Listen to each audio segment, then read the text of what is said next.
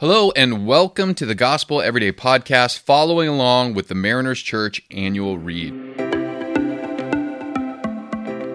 There is unlimited grace for us today, no matter what happens, because of who Jesus is and what He has done. I'm Aaron Kerr, your host for today. Today we're looking at Proverbs chapter twenty, verse twenty-six, and it says this: "A wise king separates out the wicked and drives the threshing wheel over them." You gotta love the Bible. A wise king separates out the wicked and drives a threshing wheel over them. This sounds painful. The third mark of good leadership is decisiveness, says Keller, and cites this proverb as evidence of that. And Keller explains to us that a threshing wheel is not a torture device. It's what farmers would use to separate the chaff from the wheat. And the chaff are the wicked. And to use such a device meant not being lazy about the need to clean house or take action in bringing a wise judgment and bring that wickedness to bear. So to be wise in leadership requires us to be decisive, says the wisdom writer. Can you think of times when a leader has been slow in making a decision when the facts are pretty clear and they should know the right thing to do and do something about it? Can you think of times when a leader is vague or ambiguous in their decision in spite of the clear moral implications? I can, because I've done both, unfortunately. At times, I can see moments where I was afraid to be decisive because I wanted more information that may or may not have shed more light. I also know that there have been times I knew the right thing to do, but out of fear of approval, I didn't act as quickly as I should, and I delayed the inevitable, and I suffered the results of that decision. But I also see it painfully in our world, too. Right now in the news, uh, a famous athlete has been accused of several inappropriate interactions that have led to numerous civil suits and criminal suits. There are settlements trying to be negotiated in all of this, and this player's team is seeking trade offers. And it looks like other teams are interested. But notice that such a trade, if these accusations prove to be true, and it seems like they are with all of the people that are filing these suits, it reflects the character of the organization's leadership seeking to acquire this athlete. And then there are other times we see in our world that decisions need to be made quickly that have huge moral implications, and it's not easy. Like, for example, in World War Two, Winston Churchill was forced to make a very painful choice. The British Secret Service had broken the Nazi code and informed Churchill that the Germans were going to bomb Coventry. He had two alternatives.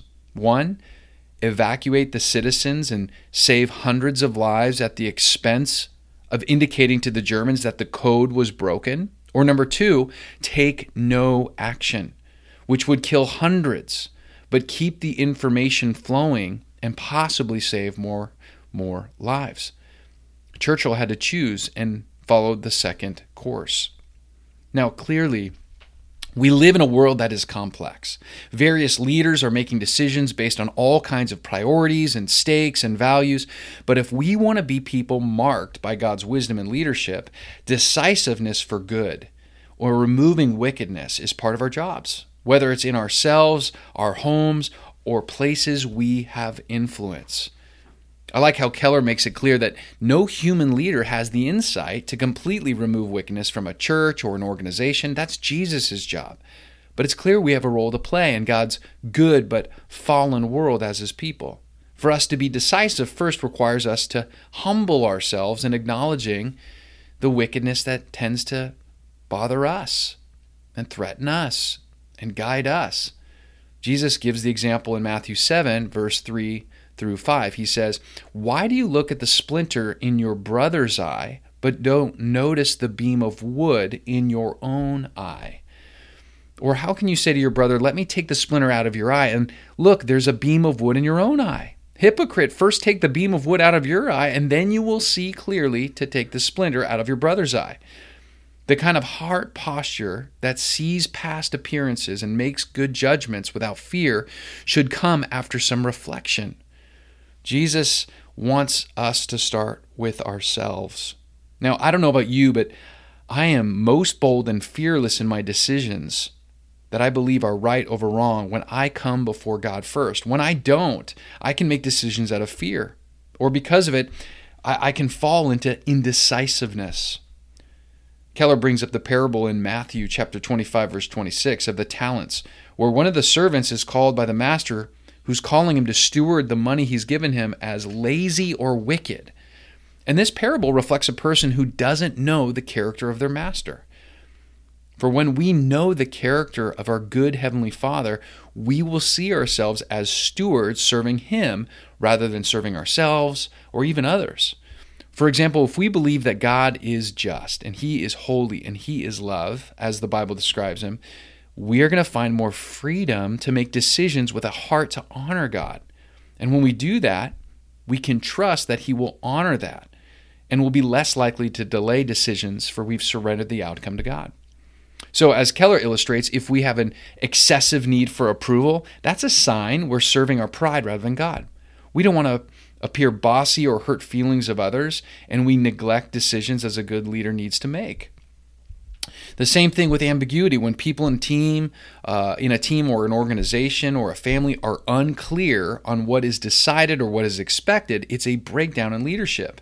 And in these moments, going back to our values of trusting in God and His character and His promises, they can guide us into rejecting fear, rejecting the need for approval by humbling ourselves and seeking to be stewards of whomever God or whatever God has entrusted us to lead with boldness. So where in your life are you seeing a need for decisiveness inspired by godly leadership? Have you been afraid of making a decision because of fear of letting someone down? Have you been struggling to take bold action because your heart's divided between what you want and maybe what God wants? Imagine taking a moment and just admitting your need for God's help and taking that bold action. What would need to happen for you to feel free to make that decision and leave the results in God's hands? Think of the best leaders you know. How has decisiveness been important to their effectiveness? Can you guess what values drive them to make those decisions? Let's pray together about this. Lord, would you please help me overcome my fear that leads to indecision, or the pride that leads to stubbornness? Would you give me sound judgment? You are the judge of all the earth, and only you do right all the time.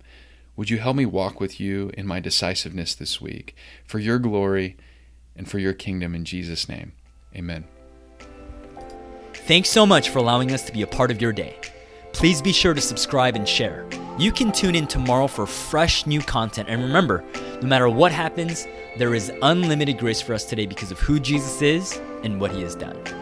For questions about service times and more, you can access all information about Mariners Church by downloading the Mariners app at your favorite app store, visiting the website at mariners church dot org, or by finding us on Instagram, Instagram handle Mariners Church. Till next time, have a great day.